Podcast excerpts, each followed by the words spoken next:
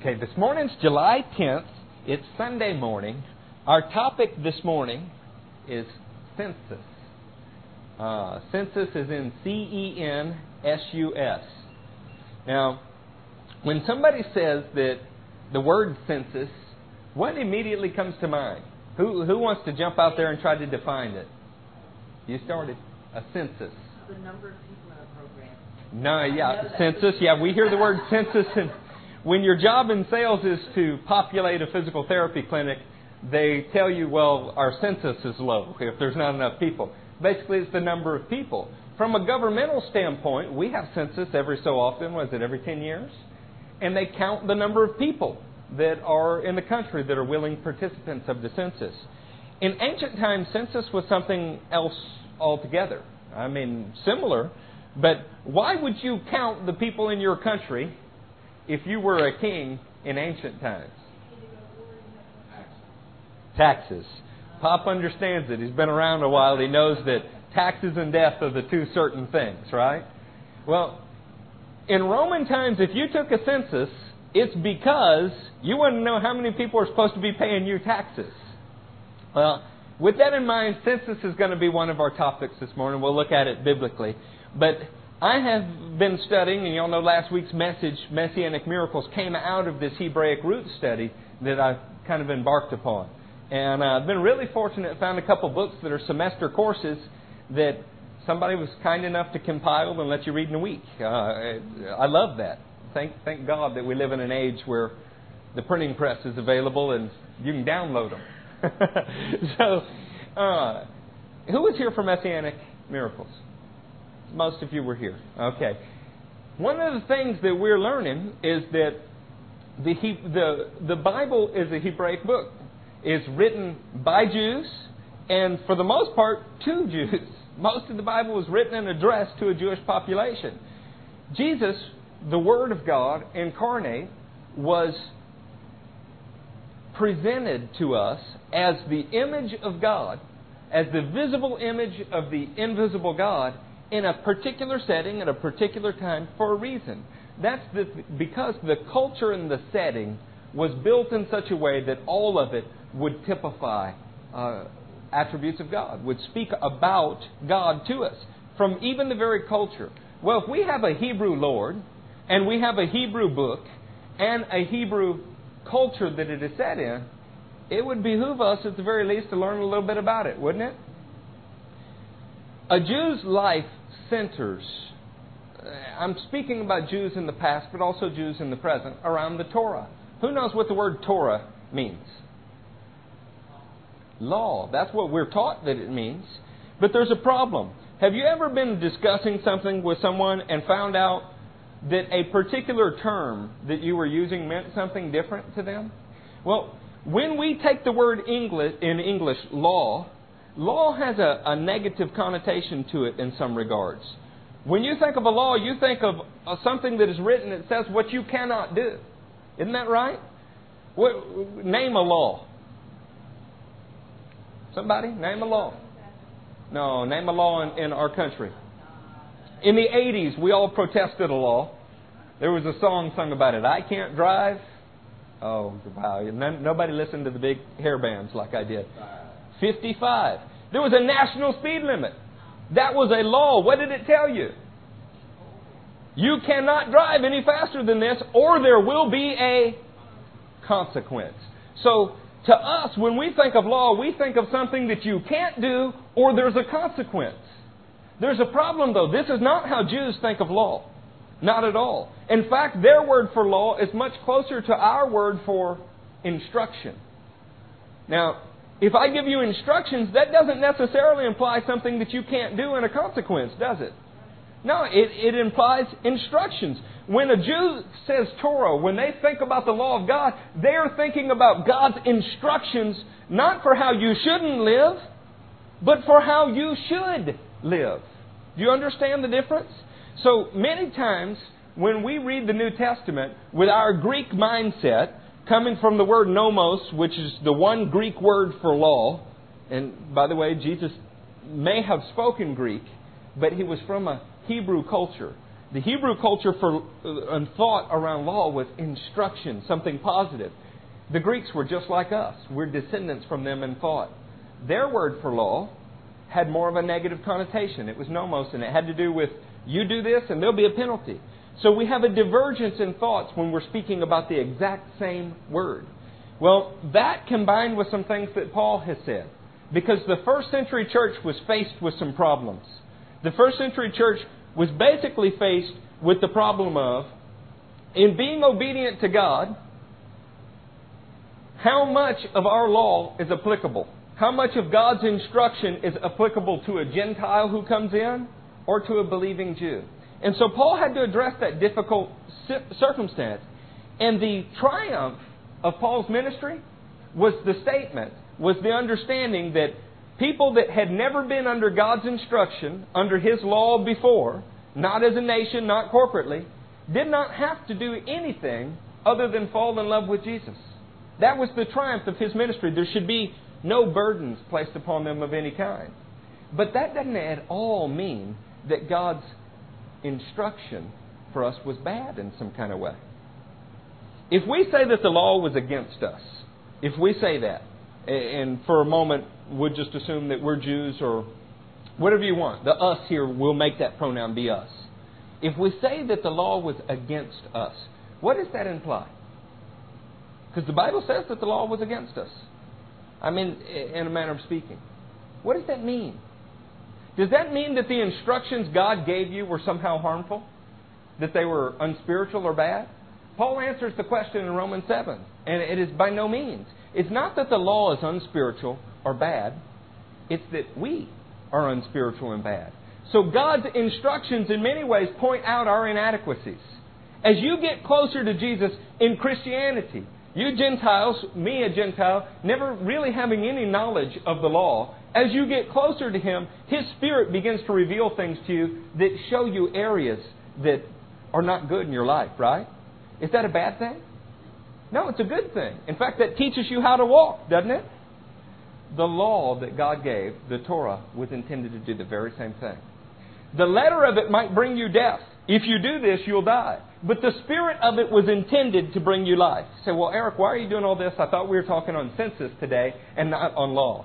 We'll probably talk about law a little bit in every message for a while. But it's because we need to have a right understanding of law and watch. It's kind of like the Hebraic roots that I've been teaching about. Did it add something to your understanding to know about those four messianic miracles?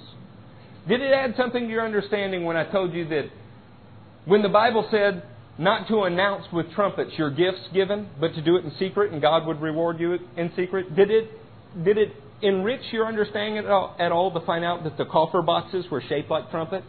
And when you drop coins in it, it would be loud? Understanding the background and the thought is essential to understanding the Scripture. So let me read you a couple things that would shape a Hebrew's thought about law. Because you know what? I think sometimes we've taken this Greek mindset and we want to throw this is where the idea comes from. The Marcion heresy comes from that the Old Testament is wrong, bad, and should be thrown out. Okay? This is where the idea, and many of us don't believe that, but in practice, we do. We'll read in the Old Testament a little bit, but we feel like the main focus of the Bible should be New Testament. And we divide it into two categories. It is all God's instruction and in a Jew's mind, it would all be God's law, as a Jew would think about it. The function of the law, remember Jews think functionally, was to instruct. That was the function of the law. So turn with me to Psalm 19. To get to Psalms, you'll turn to the middle of your Bible. To get to Psalm 19, if you happen to have a Thompson chain, you would need to be on page 613. Anybody know how many laws there were? How many laws in the Mosaic covenant? Psalm 19 is on what page? Oh, wow, that happens to be the same number of laws that are in the Mosaic covenant. That's just a little coincidence that I thought I would point out for you. Psalm 19. The heavens declare the glory of God. The skies proclaim the work of his hands. Day after day they pour forth speech. Night after night they display knowledge. There is no speech or language where their voice is not heard. Their voice goes out into all the earth, their words to the end of the world. In the heavens he has pitched a tent for the sun, which is like a bridegroom, coming forth from his pavilion, like a champion rejoicing to run his course. It rises at one end of the heavens and makes its circuit to the other. Nothing is hidden from its heat. The law of the Lord is perfect, reviving the soul. God's instruction, God's law will revive your soul. The statutes of the Lord are trustworthy, making wise the simple. The law of the Lord will revive you and it will make you wise. The precepts, notice how he uses these words almost interchangeably precepts and law. The precepts of the Lord are right, giving joy to the heart. The law of the Lord will give you joy. The commands of the Lord are radiant, giving light to the eyes. For the fear of the Lord is pure, enduring forever. The ordinances, now we are calling laws and precepts ordinances, of the Lord are sure and altogether righteous. Now you've sang this song forever. Lord, you are what? More you are more costly than gold, even pure gold, right? More precious than silver, more costly than gold. And then the little echo that people sing is pure gold, right? The ordinances of the Lord are sure and altogether righteous. They are more precious than gold, than much pure gold, and are sweeter than honey, the honey from the comb. By them your servant is warned. In keeping them, there is great reward. Without reading the rest of that, is it fair to say that at least in this psalm, the law of the Lord, the instruction of the Lord, is portrayed as something that is good and essential to your life? It'll revive you, it'll warn you, it'll enlighten you, it'll protect you, it'll make you wise. This is the attitude that the Jews take towards the Torah, and it's the attitude that the Christians ought to take towards the Torah. When you read the New Testament and you see things that are written that seem to be contrary to that point of view, I would offer to you that it has more to do with a misuse of the law. The law was never a system for obtaining righteousness. It was never a system of legalistic works to obtain righteousness. Deuteronomy 10 tells us that. David tells us that. Hosea tells us that. They said, You didn't desire sacrifice, Lord, but you desired mercy. What does God require of us, Micah says? To walk humbly, to act justly, to love mercy. Uh, there's a Keith Green song that speaks of a psalm, and it says, Obedience is better than sacrifice. The letter of the law might have brought you death if you disobeyed it, but the spirit with which this was given, the instruction that God gave you, was intended to show you how you should live. As Christians, we're not outside of that part of God's law. This is why Paul said, To a Jew, I became a Jew. To those that are under the law, I became like one under the law. Though I'm not under the law, but I'm not free from God's law, he said. In other words, there is no penalty for us. God is with us. His Spirit is in us. He's empowering us. We're not looking at a code to see, oh, I messed up today. I've got to go kill a lamb. Jesus has already done all of that for us. But God's law is still instruction for us. Today, in studying census, I will show you one of the ways that God's law is instruction for you. In the Old Testament, you can find every principle that was written about in the New concealed. It's there, it's just not always obvious. So you might say that within the Old Testament, the New Testament lies concealed. Then what is the New Testament? It's the Old Testament revealed. So can you throw one away? Of course not. And you know this, but it's a part of a revolution in our thinking that we need to put into practice because the church world does not have this right. Psalm 37 Verse 30, y'all don't have to turn there, but you can. says, The mouth of the righteous man utters wisdom, and his tongue speaks what is just. The law of his God is in his heart, and his feet do not slip. You want to be a righteous man? God's instruction must be in your heart. It's funny, if I tell you that the law is good, that the law was meant to bring you life, you recoil a little bit? Because we know that Paul in the book of Galatians fervently fought against a returning to a legalistic lifestyle. We know in the book of Romans, Paul one time even said that Jesus was the end of the law. He was speaking about, and in all of those systems, he's the end of the discussion about this being a system for righteousness. It wasn't. It was to show you how to live. The blood of bulls and goats never really cleansed anybody. It taught people how to live and what to expect. This is why nobody ever entered into the presence of God until Jesus made a sacrifice for them. That's a whole other teaching that I don't want to get into now, but suffice it to say that to a Jew the law was very important. It shaped their lives, it taught them how to live. And we might learn something from that being a chosen people, a royal priesthood. Didn't Peter call us that? Who was that first set of them? That's why Romans 11 says you are a co heir with them. Not a replacement for them, not a substitute, not the new Jew. You're a co heir with Israel. Psalm 40 says, Sacrifice and offering you did not desire, but a body you have prepared for me. Burnt offerings and a sin offering you did not require. Then I said, Here I am, I have come. It is written about me in your scroll. Does anybody know who those words are written about? The New Testament tells us those words are written about Jesus. Look at verse 8. I desire to do your will, O my God. Your law is written within my heart. Jesus was a Hebrew, and God's law was written in his heart. So when Jesus taught, what else do you know about somebody's heart? I've taught about this a lot. What is in your heart finds its way out of your mouth, doesn't it? So when Jesus spoke, what he was doing was expressing the truth about the law. We're going to see that today in the principle of the census. But before we get there, I wanted to cover for you the law. And before we go any further with the law, because this is a teaching that will have to encompass Romans, it'll have to encompass some other things, I want you to get two key chapters out of the Bible. Okay? Two key chapters. Turn with me to Ezekiel 36. Ezekiel's going to be harder for some of you to find, so I give you a page number. From where you are, you'll need to turn to the right, though. And the page you're looking for is 962 in the Thompson chain. These, uh, these two chapters are chapters that are familiar to Christians. We're going to read out of Ezekiel and we're going to read out of Jeremiah, and we tend to think about them as new covenant, new things. I would express that what they really are teaching you is how to relate to what we call the Old Covenant. But let me start with Ezekiel 36 and we'll see if it gets clear.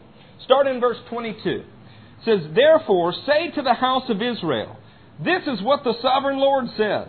It is not for your sake, O house of Israel, that I am going to do these things, but for the sake of my holy name, which you have profaned among the nations where you have gone. The fact that God's people got scattered all over the planet, the fact that they were mistreated all over the planet and everywhere was something that brought offense to God's name. People would say, Oh, these are God's people, and yet they're scattered out all over the place. They're picked on everywhere they go. And notice he said, It's for my sake that I'm going to do this. Why does God love Israel? He just does. He decided to do something for His name's sake, not because they were special. And yet we regard them as special because we owe them a debt, and Paul taught us that. I will show the holiness of my great name, which has been profaned among the nations, the names you have profaned among them. Then the nations will know that I am the Lord, declares the sovereign Lord, when I show myself holy through you before their eyes. When will all of the nations see that God is great? when God shows himself holy through the Jewish people. Ezekiel 36 says that. But what's that have to do with the law? Keep reading. For I will take you out of the nations. Is he doing that? I will gather you from all the countries and bringing you back into your own land. Now, I don't want to embarrass anybody in here, but was there anybody whose lifetime saw the beginning of this in here? Think about that. This is a prophecy that is written during the Babylonian captivity, 586 BC. That says, I will take you out of the nations and bring you back into your own land. And he's going to say some things that will happen during that time. I'm going to bring you back into your own land, and I'm going to do this because the nations will see how great I am when I show myself holy through you. Friends, that's happening in our lifetimes. I will sprinkle clean water on you, and you will be clean. I will cleanse you from all your impurities and all your idols. I will give you a new heart and put a new spirit in you. I will remove from you your heart of stone and give you a heart of flesh. And I will put my spirit in you and will move you to follow my decrees and be careful to keep all my laws. He goes on to say they'll never be removed from the land. All kinds. Why did God put His Spirit, capital S, in them in this prophecy? To move them to be able to keep the law. This is why Paul says that we Gentiles who don't have the law, by the Spirit, do the very things required in the law. The Spirit of God will lead you into a lifestyle that causes you to live in conformity with God's instruction. But that doesn't mean that you don't read what His instructions were. It doesn't mean that you don't know what the law is. His Spirit will show you how to keep it. This is why Jesus says, You've heard it said. Don't look at a woman. I'm sorry, don't commit adultery with a woman. Where did they hear that said? It was written in the law, God's instructions on how they should live. Jesus said, But I tell you, don't look at her with lust in your heart, or you've committed adultery with her already in your heart. Now, what is that? That is a written command that taught them that they shouldn't do something bad, and that is the Spirit of God speaking through Jesus, showing them how to apply that command. The Spirit elevates you to a place not just to follow a letter that can bring you death, but to a place that will truly bring you life. Did you see in Ezekiel 36, he said he would give them the Spirit so that they could keep the law, basically? And that he would show himself holy through them before the nations? This is why Paul says that when those that were unbelieving Jews were cut off from the olive tree that is theirs, are grafted back in again, it'll be life from the dead. There'll be such a revival that the whole world will see and partake in. And it'll culminate in a resurrection. Jeremiah 31, something that everybody in here probably knows, huh? And I promise I haven't forgotten about the census. You'll need to make a left to go to Jeremiah 31.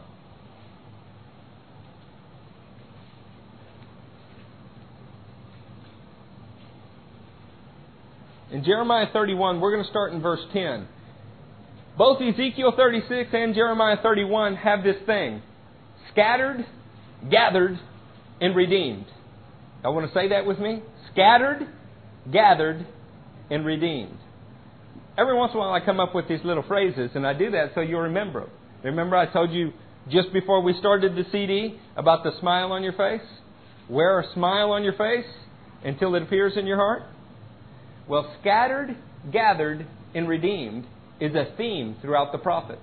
Because God's people would be scattered all over the globe, they would be gathered all over the globe, and then they would be redeemed. Ezekiel 36 is about that, and so is Jeremiah 31. Starting in verse 10. This is on page 877. Hear the word of the Lord, O nations. Proclaim it in distant coastlands.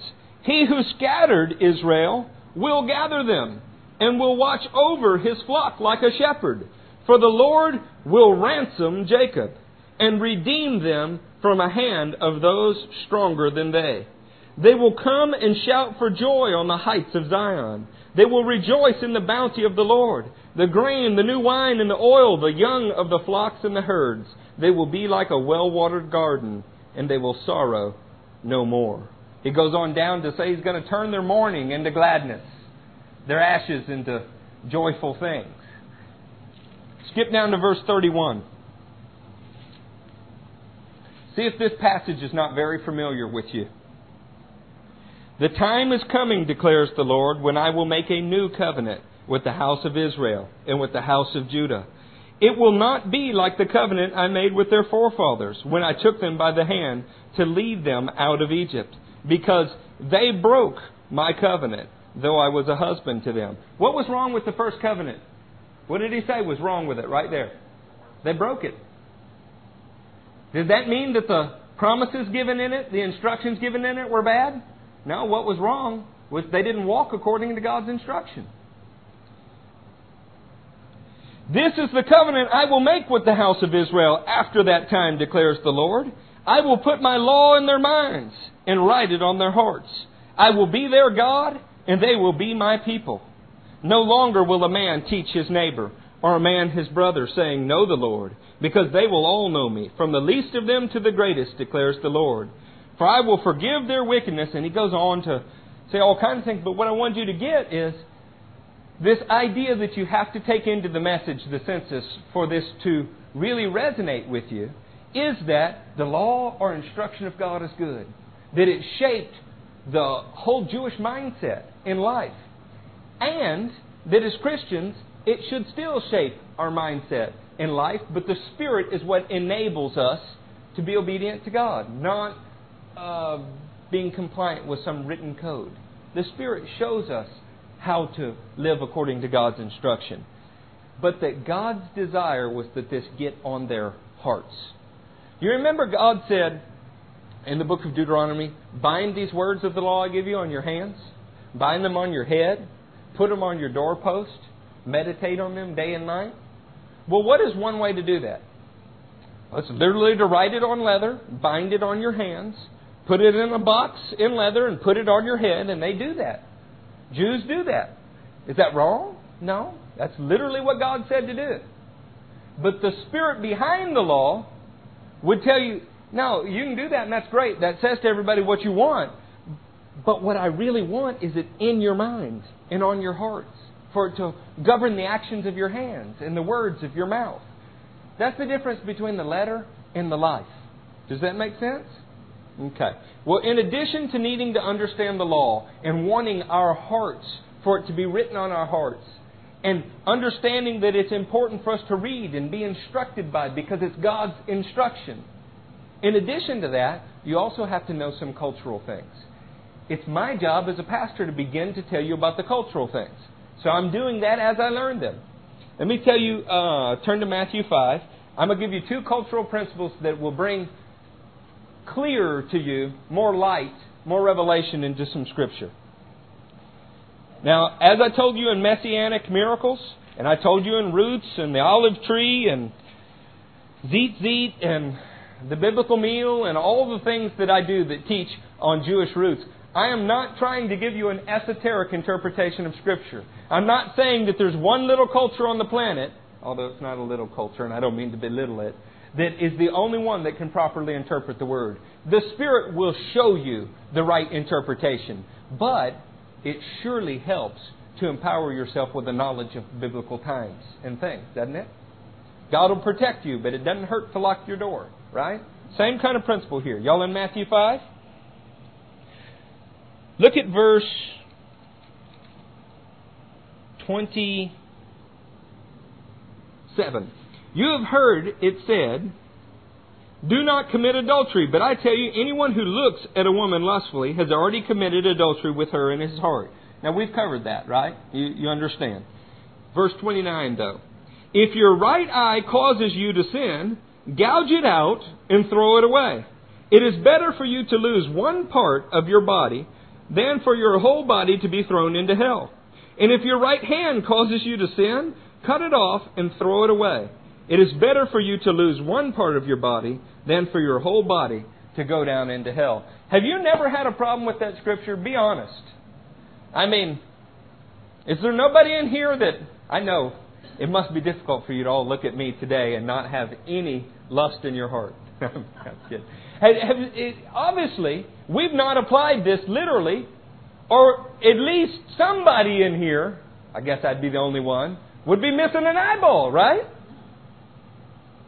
So, what on earth is that? And how could Jesus say something like this? Well, it surely helps to know that in first century Judaism there was a common teaching method. You know how we make fun of three points in a poem sometimes in here? I usually do that off CD, but I, I make fun of the way that preachers begin with a joke. Then they remind them of a story, right? And you go through this long narrative. Then they introduce three points and then the sermon's over. You know, and that's kind of something that's been taught to them. It's a method. And this morning, all over Houston, behind little wooden pulpits with steeples and stained glass, and all those things, there are pastors following that exact format. And it's not wrong. I'm not saying it's wrong. I'm just saying it's something that's normal. Well, in Jesus' day, there was a principle. And the principle was called Kal Ve Chomer. K A L hyphen V E hyphen C H O M E R. Kal Ve Chomer. This meant the lighter and the heavier. It was a method of teaching. And what they were saying is, this would be sin if you did A. But if you did B, that would be a much greater sin. And it followed that format. First the light, then the heavy to emphasize the point. And what Jesus is saying about this eyeball and about uh, entering into hell, he's saying it'd be a sin for you to tear out your eye, but it'd be a much greater sin for you to keep your eye and go to hell. It is a sin to look at a woman lustfully. It's a much greater sin to actually commit it. This principle, what he's teaching, in fact, at another place in the Bible, NIV's kind of hurt us here, and I love NIV. Look at Matthew 23. He actually says it, and it helps because those of us that are not familiar with the culture, Matthew 23, verse 23. Woe to you, teachers of the law and Pharisees, you hypocrites! You give a tenth of your spices, mint, dill, and cumin, but you have neglected the more important matters of law, justice, mercy, and faithfulness. Anybody that's a King James advocate in here, this is probably one of the only times in the world I'll give you an endorsement. King James, New American Standard, most other translations don't say the more important matters. They say it like this You've neglected, or I'm sorry, you give your, dent, your mint, your cumin, and your dill. But you've neglected the weightier matters of the law. If anybody has an amplified, it probably says that too. In other words, it was a light thing. The smallest thing you should do is give your mint, your cumin, and your dill. But the more important thing, the weightier or the heavier thing that you were supposed to do was to love justice and mercy. That was the point of God's instruction. This is another time in which Jesus was obviously teaching using this format. Here's the light and here's the heavy. Now, doesn't that make a little more sense than how do you deal with gouge out your eye and throw it away rather than go to hell with two eyes? Doesn't that, doesn't that help enliven it, son? Uh, it didn't change the meaning. You knew what he was saying all along. But now you know why he said it the way that he did. If you're like me, that, that adds something to you. I'm trying to introduce a few of those every message. You want to hear one more? Okay, one more in Matthew 6. Here's another one that has puzzled me for years. Now, maybe you guys look at these and understand them perfectly immediately. I don't. Sometimes I have to meditate on a scripture for a long time. Sometimes the Spirit shows me what it means long before I really understand intellectually what it means. I can just kind of feel it. That's because God has to work around my Gentile predisposition. This is not written in a culture for me, in my native culture. It's foreign to me. So I can adapt it to my culture, which is what most churches do, and it's wrong, or I can adapt myself. I can adapt. That, that's the girls that are on their way. They're lost. Um, I can adapt my. I've lost my train of thought. I can either adapt the Bible and its culture to me, or I can choose to try to step back into its culture and its design. Wouldn't that make more sense? When NIV translated that more important matters of the law in Matthew 23 23, is that wrong? That's exactly what it meant, isn't it? This is more important than that, the light and the heavy. But in translating it into something that is more culturally accepted for us, we miss the culture that it was actually given in and that principle, don't we? I'm not saying NIV is wrong. I love it. I preach out of it all of the time. But I'm just telling you that's two schools of thought there. Here's one more. In Matthew 6, and then we're going to get to census. Y'all think I've forgotten about census? I, problem, I promise the law and the culture both will tie into census. In fact, it'll make you understand it. And you will know why something said in the New Testament that you did not understand or you understood before, but now it's just richer. Okay, in Matthew 6, before we get to census, we see in verse 19 something. It says, Do not store up for yourselves treasures on earth, where moth and rust destroy, and where thieves break in and steal. But store up for yourselves treasures in heaven, where moth and rust do not destroy, and where thieves do not break in and steal. For where your treasure is, there your heart will also be. Now, you don't have to be a brain surgeon to know.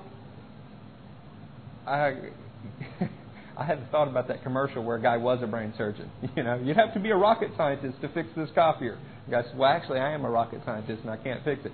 You don't have to be brilliant to understand. He's saying, don't put value in temporal things. You you need to put your value in spiritual things, right? Then verse 22. The eye is the lamp of the body. If your eyes are good, your whole body will be full of light. But if your eyes are bad, your whole body will be full of darkness. If then the light within you is darkness, how great will that darkness be? Isn't it kind of a mystery how we go from talking about treasure in heaven versus on earth to eyes being light of your body? I mean, we have been trained to look at this in verses, right? And you take one verse and read it maybe as a standalone. But this was not written in verses. This was written as a narrative for you to read. Wouldn't you think it was strange if I was talking to you? Wouldn't you be a little bit bumfuzzled, if you will? If I was talking to you and I said, hey, you need to put your treasure in heaven, not store up treasure on earth. Your eyes are the light of your body. If your eyes are good, then your body will be full of light. If your eyes are bad, then how dark will your darkness be? Wouldn't you just look at me kind of confused? But we read that and just kind of keep going, don't think much about it. The context before it was what? No value in temporal things, put value in spiritual things. Then we have the confusing statement. Well, what's right after it? No one can serve two masters. Either he will hate the one and love the other, or he will be devoted to one and despise the other. You cannot serve both God and money. Now, either Jesus is having attention deficit problems here and can't maintain a linear train of thought, or we don't understand what that middle verse means. Do you understand what I'm saying here about culture playing a part of this? That makes no sense to us. Before it, we're talking about temporal and spiritual things. After it, we're talking about temporal and spiritual things, specifically money and God. Anybody want to guess what that middle part might mean then? I bet it has something to do with money and God and spiritual and temporal things. Well, it turns out that in the first century there was a, a almost slang kind of saying. It was part of their common vernacular. And because what God's eyes were on throughout all of the Old Testament was taking up the cause of the widow, looking out for the poor, they thought of God as generous. And a man who had his eyes on what God had his eyes on was said to have a good eye.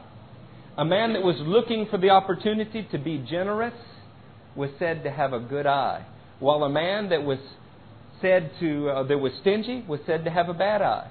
What do we say to somebody if they make a good shot? Or if they catch a mistake in a document? Or, or they're proofreading something and get something you didn't. We say, wow, good eye. Do we literally mean their eyeball's good? No, we meant they, they thanks for being meticulous. Read this with that understanding. What you get is the eye is the lamp of the body. He's speaking about an attitude here. If your eyes are good, if you have your eyes on the things God has His eyes on, if you're a generous person, your whole body will be full of light. If you're looking to do the good that God wants to do, then everything about you will be good. But if your eyes are bad, if you're stingy, your whole body will be full of darkness. If then the light within you is darkness, how great will that darkness be? If you don't have your eyes on the things God has His eyes on, how far and how blind in the darkness will you be? Now, doesn't that make much more sense that He says the next statement is you can't serve two masters? You, you can't serve both God and money? A good eye meant generosity, while a bad eye meant stingy. Now, when we read that in English, that didn't make any sense. But when you understand their view of the law, and you couple it with an understanding of culture, all of a sudden, the Scripture begins to be enriching to you. I'm not telling you this because I have access to some kind of secret documents. And like the Vatican, I'm holding, oh, I shouldn't have said that. Like some church organizations, I'm holding sway over you, trying to keep secret, and you have to come to me. What, what I'm trying to say is that God revealed this in a certain way. The best thing you can do, everybody in here has been asking me all week, what books can I read? Show me, give me a, a, a reading list so I can learn about Hebrew culture. You know what the first book you should start with, with is? Deuteronomy. Every one of you have it. When's the last time you read Deuteronomy? Help me out. You know, there's no book in the Bible that Jesus quoted more than Deuteronomy? But when's the last time you read it? Have we been guilty a little bit of this Greek thought that, oh, well, that was for them, this is for us? I preach from the Old Testament every week because I want to get you familiar with it. The New Testament in your Bible, when you hold it up, takes, takes about, you know, three quarters of an inch in most Bibles, while the Old Testament's about an inch and three quarters. 66 books in the Bible, only 27 of them are in the New. How much time do you read the New Testament versus the Old? It is all God's instruction. We all on the same page? I want to have an understanding of the law and an understanding of the culture. The best place to get that is out of the Bible. When you can't find what you need there, then begin to examine other sources, and I'll be happy to give you a reading list. But first, let's read the, at very least Pentateuch. Then you can move on to the prophets if you like. Okay? Now, with that in mind, what do most people know about a census from a biblical standpoint? From a biblical standpoint, tell me something that happened with a census. Oh, we're hushed. David took a census. That's the one people usually remember. There, the, there's only one, two, three, only four censuses that I can remember mentioned in the Bible. Okay? David's is number three. Uh, the fourth was Solomon. Solomon did it after David. But what was wrong with David's census? What happened? God got upset, huh? In 1 Chronicles 21 and in 2 Samuel 24, you see David's census. It's really confusing to some people because the Bible speaks about the exact same event with almost the exact same words, except one time it says the Lord incited David, and another time it says Satan. And that's usually all anybody remembers about the census. Uh, has anybody in common speech heard that George Bush did something bad at Abu Ghraib? Or George Bush made a mistake uh, in Iraq? Or that uh, Bill Clinton did something in Kosovo? Anybody ever heard that? Bill Clinton didn't pick up a rifle in Kosovo, and George Bush probably never been to Abu Ghraib. Why do we say that? Because people working under their control did those things. That's why Chronicles and Samuel record it that way. So, what do you mean? Satan was under God's control? Stick with me in the book of John, and I will teach you when he fell out of the heavenly kingdom. He was rebellious long before he was kicked out. Without going into that, most people know about David's census. Any others that you can think of? There's Genesis, Exodus, Leviticus. What's that next book? What is a census? When you number people, right? So, do you think that there's at least one census in the book of Numbers? Oh, yeah. If we understand the law, you'd have some thought about what census is since an entire book is dedicated to census, right? But that didn't come up in our thoughts right away, did it? What did come up in our thoughts right away? Oh, there was a census in the time of Augustus Caesar, written about in the book of Luke. Now, why would you have known about the one that is one line in the book of Luke, but not know about an entire book that is a census? It just didn't occur to you. I understand. But if you were meditating on this day and night, like David said to do, if you were thinking about the Word of God as the law of God and putting it in your heart and wanting that all of the time and not thinking about it as two separate divisions, it might have occurred to you sooner, right? Maybe. Okay. So what most people know about the law is that Numbers is a book about a census. You might know that in Numbers 14, immediately after the census was, was given, the people didn't do so well, and God said, everybody that was counted in the census is going to die in the desert. That's the time it wouldn't be good to be in the census. Why count them and then kill them? Hmm, confusing, huh? I wonder if we'll learn something today about a census that will help that. Why was David's census a bad thing? Why did God get angry? I wonder if we might learn something today from the law and from Hebrew culture that will make that make sense? Hmm. Y'all ready? Y'all want to learn about the census? I've got about 20 minutes to teach you about the census, but I can do it. The times the census are mentioned in the scripture seem insignificant unless you know how God said to do a census. And where would God have written about how to do a census? In His law, right? Can anything good come from us reading the law, I wonder? Well, let's read it and see. Turn to Exodus 30. Sorry, this is one of those kind of messages that requires you to pay attention the whole time to understand. I'm just picking. You guys are wonderful, especially for putting up with my foolishness. Judah, there's going to be a test, buddy. You better pay attention. I can't wait till your little. Gabe woke you up too early. I feel so sad for you, son.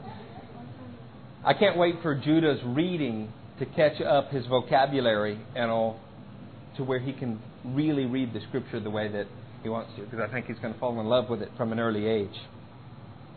Y'all in Exodus 30, this is on page 96. Verse 11.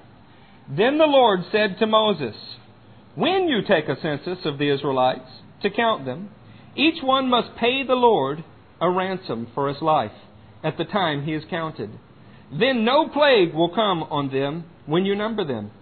Each one who crosses over to those already counted is to give a half shekel, according to the sanctuary shekel, with weights, I'm sorry, which weighs 20 gerahs. The half shekel is an offering to the Lord.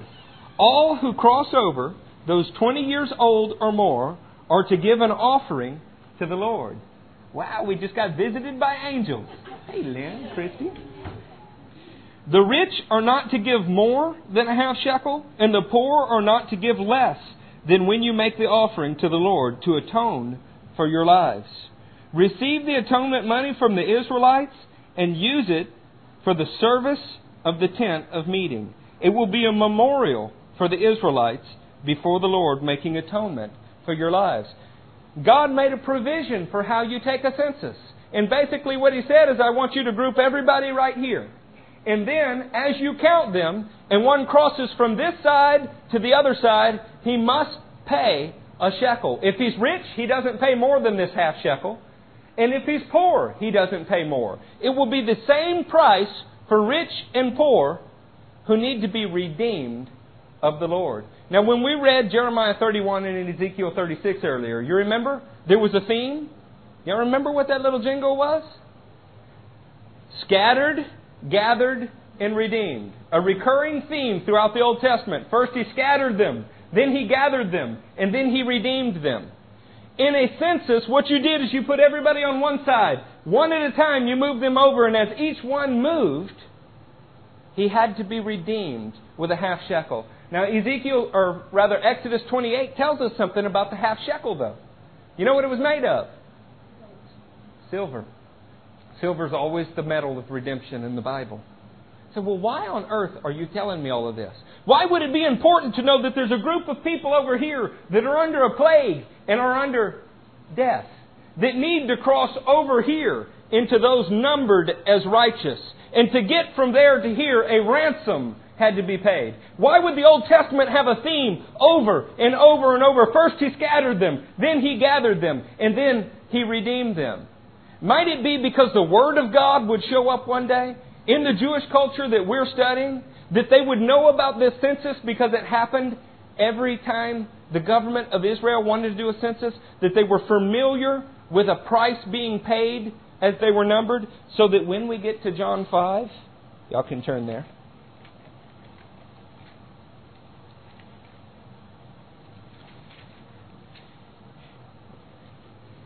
And the Jewish Messiah was standing in front of you, and he said, on page 1182 in your Thompson chain, verse 19, Jesus gave them this answer I tell you the truth. The Son can do nothing by himself. He can do only what he sees his Father doing, because whatever the Father does, the Son also does. For the Father loves the Son and shows him all he does. Yes, to your amazement, he will show him even greater things than these For just as the Father raises the dead and gives them life, even so the Son gives life to whom he is pleased to give it. Moreover, the Father judges no one, but has entrusted all judgment to the Son, that all may honor the Son just as they honor the Father. He who does not honor the Son does not honor the Father who sent him. So far, so good, right? Watch here. I tell you the truth. Whoever hears my word and believes him who sent me has eternal life and will not be condemned. He has, what's that word? He has crossed over from death to life. Every time the nation of Israel had a, tax time, if you will, every time that a monarch, every time that the prophet, every time that God wanted his people to be counted, he organized them into groups. And as you crossed from the side that was under a plague and under death, Exodus said, into the side where you were numbered with the righteous, numbered with those that were alive, a ransom had to be paid. It was a half shekel of silver. This had been being done for 1600 years by the time Jesus got there. So that when he stood up and he said, Hey, the Father's given me all judgment, He's entrusted me with everything. I'm telling you, if you will hear my words, if you will believe Him who sent me, you will cross over. You thought Crossing Over was a show with Jonathan Edwards, a satanic show on uh, cable TV, huh? A medium channeling. Crossing over was what the Jews called their census. They crossed from death to life, and Jesus was saying, I'm the guy who will pay that ransom for you. Doesn't matter whether you're rich or poor, it's the same price for all of you, and I am that ransom. The new covenant spoken of in Jeremiah 31 said that they would be scattered, gathered, and redeemed, and God would put His law on their hearts. If you want to begin to understand the Word, if you want to dig deep into the principles of God, it has to be grounded in God's instruction, in His law. It has to be. And the more that's done, the more when you're reading the New Testament, which is the Old revealed, you will understand it more. When you see those words crossed over, you'll think, what did Moses tell them they had to do every year? In fact, you find out every firstborn male had to be redeemed when it was born. If you didn't redeem it, it had its neck broken. And it, things could only be redeemed with silver. Isn't that interesting? Patricia, that was firstborn male of the livestock. Nobody hurt babies. So, why then did David sin so badly? Why take a, a census in the book of Numbers? We're going to close. I just wanted you to know. Why is the book of Numbers written about a census then? If a census was taking Israel, numbering them from death into life so that what was left were all those that had been redeemed. What you had in Israel after a census was taken were those that a price had been paid. They had been chosen by God. A price had been paid and they were considered redeemed. In other words, they belonged to God. This is why that occurs in Numbers 1 and in Numbers 14. He says, Man, I paid a price for you. You're mine, and although I chose you, you're going to die in the desert. Every one of you that was counted in the census, he says in Numbers 14, is going to die because you didn't trust me. This is why the Bible says without faith it is impossible to please God. A price has been paid for you. You may dwell in those or be numbered with those that have been counted in God's census in the righteous, but if you do not live in faith, you are not safe. That's what that's teaching. Well, why David? Why was David's census such a bad thing? David's census was simply to know how many fighting men he had. That was not the purpose of a census. God had a census for one reason. He wanted to show those that had been redeemed and bought by him. That was the purpose for a census. That's why Joab, also a Hebrew, somebody founded in the law, understanding the culture, responded, Oh no, Lord, never. May God multiply your fighting men a thousand times over, but don't do this. Because he knew it was affront to what God's law was trying to teach, which is those that have been counted in God's census were redeemed. It's what Jesus was talking about when he said, If you believe me, if you believe the one who sent me, you've crossed over. I've paid your price. Isn't that beautiful? This Hebrew root study that we're all doing, it won't change the meaning of a scripture for you because the Spirit's already showed you what it meant but it will enrich your understanding. If this book is what our life's supposed to be about, if we really do believe it's God's instruction, then we owe it to ourselves to devote the time to understand the context it was written in. And if you've been counted in God's census, if you've stood up and said, I want to be numbered among those that were redeemed, and Jesus paid that price for you, you're in the encampment of the righteous, you better walk by faith. Because he didn't spare the very first people that ever walked through his census. When they had no faith, their bodies dropped dead in the desert. You have to trust God. You have to live according to faith if you want to be pleasing, whether the price has been paid or not. Y'all stand up and let's pray.